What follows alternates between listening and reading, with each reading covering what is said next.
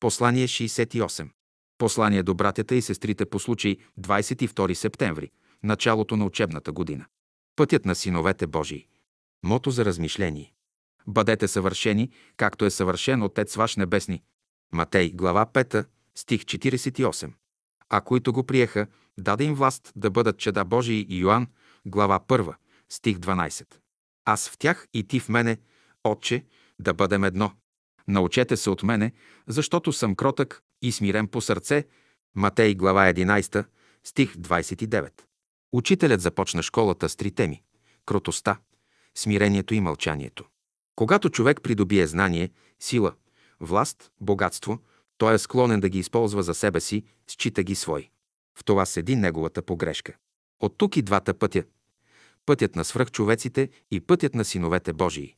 Ученикът на Божествената школа търси съвършенството, за да бъде в съгласие и единство с Божествения живот, а не за себе си.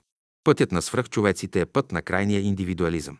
Цялата западна култура е в този път. Идеалът е силният човек. ще даде крайния образ на този път. Заратустра. Свръхчовекът. Безспорно, в пътя на свръхчовеците човек развива дарбите, способностите, силите, вложени в него, но доведени до крайност. Крайният индивидуализъм води до безумие, до самоунищожение.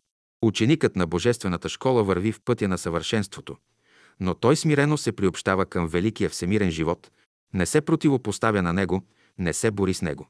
Докато пътят на свръхчовеците е път на борби, борба на всички против всички, пътят на синовете Божии е път на единство и хармония с живота на цялото. В художествената литература само за пример ще приведа някои представители на крайния индивидуализъм – Байрон, Ницше, Стефан Цвайк, Джек Лондон и други, много други още.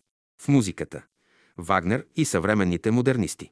В политическия живот в този път са всички владетели, диктатори, непобедими, които желаят да завладеят света. Пример на щастливо изключение е чешкият председател Томаш Масарик, държавник, учен и мадрец. Учените, които работят за своя слава, вървят в този път. И все пак, и между тях има щастливи изключения, и те не са малко.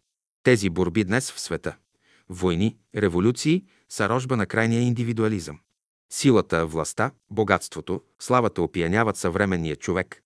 Той е в пътя на крайния индивидуализъм. Този път води към погибел. Обаче в пътя на човечеството е имало винаги светли образи. Светли образи на жертва и самоотричане. Има ги и днес. Явяват се духовни школи, които ръководят човека. Те са отговор на онзи дълбок порив на човешката душа да служи, да се пожертва, да се върне при Бога, да се проникне от Неговата мисъл, да бъде в съгласие и единство с Него. Най-светлият образ в този път е Христос. Не дойдох своята воля да сторя, но волята на Отца, който ме е проводил, това е образ на кротостта и смирението. Четете Евангелието, за да се проникнете от Христовия дух. Той е пътят. Ако проследите историята на човечеството, и други образи осветяват неговия път от най-дълбока древност до сега. Орфей, Питагор, Платон и безброй още знайни и незнайни светлини върху пътя.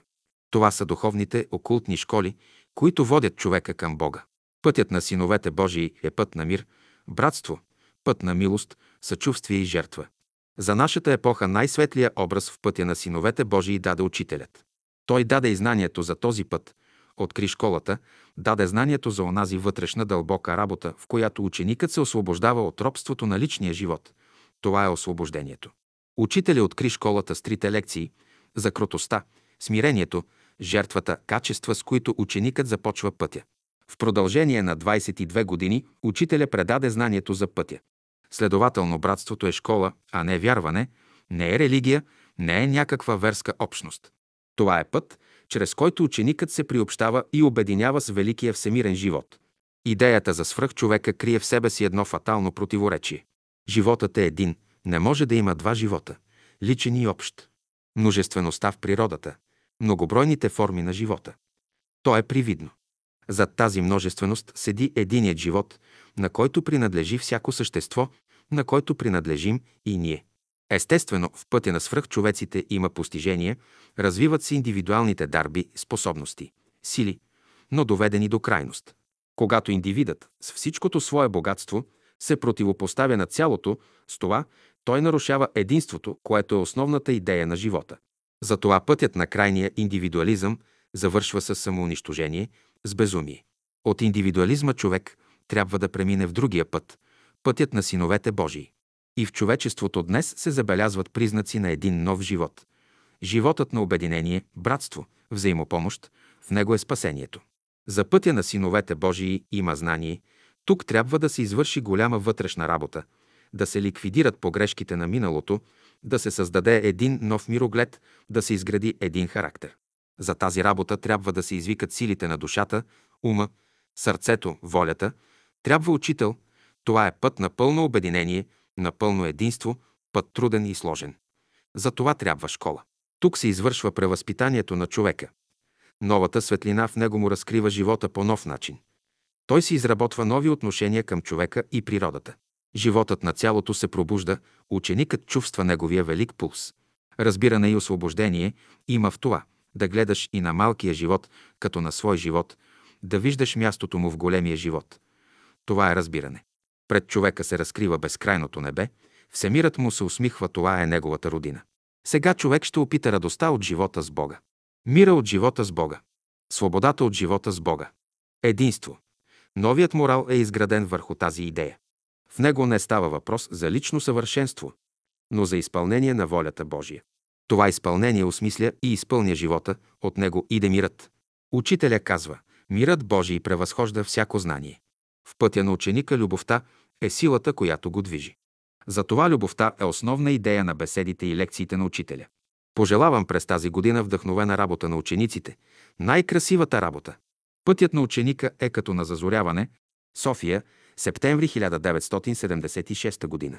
Брат Борис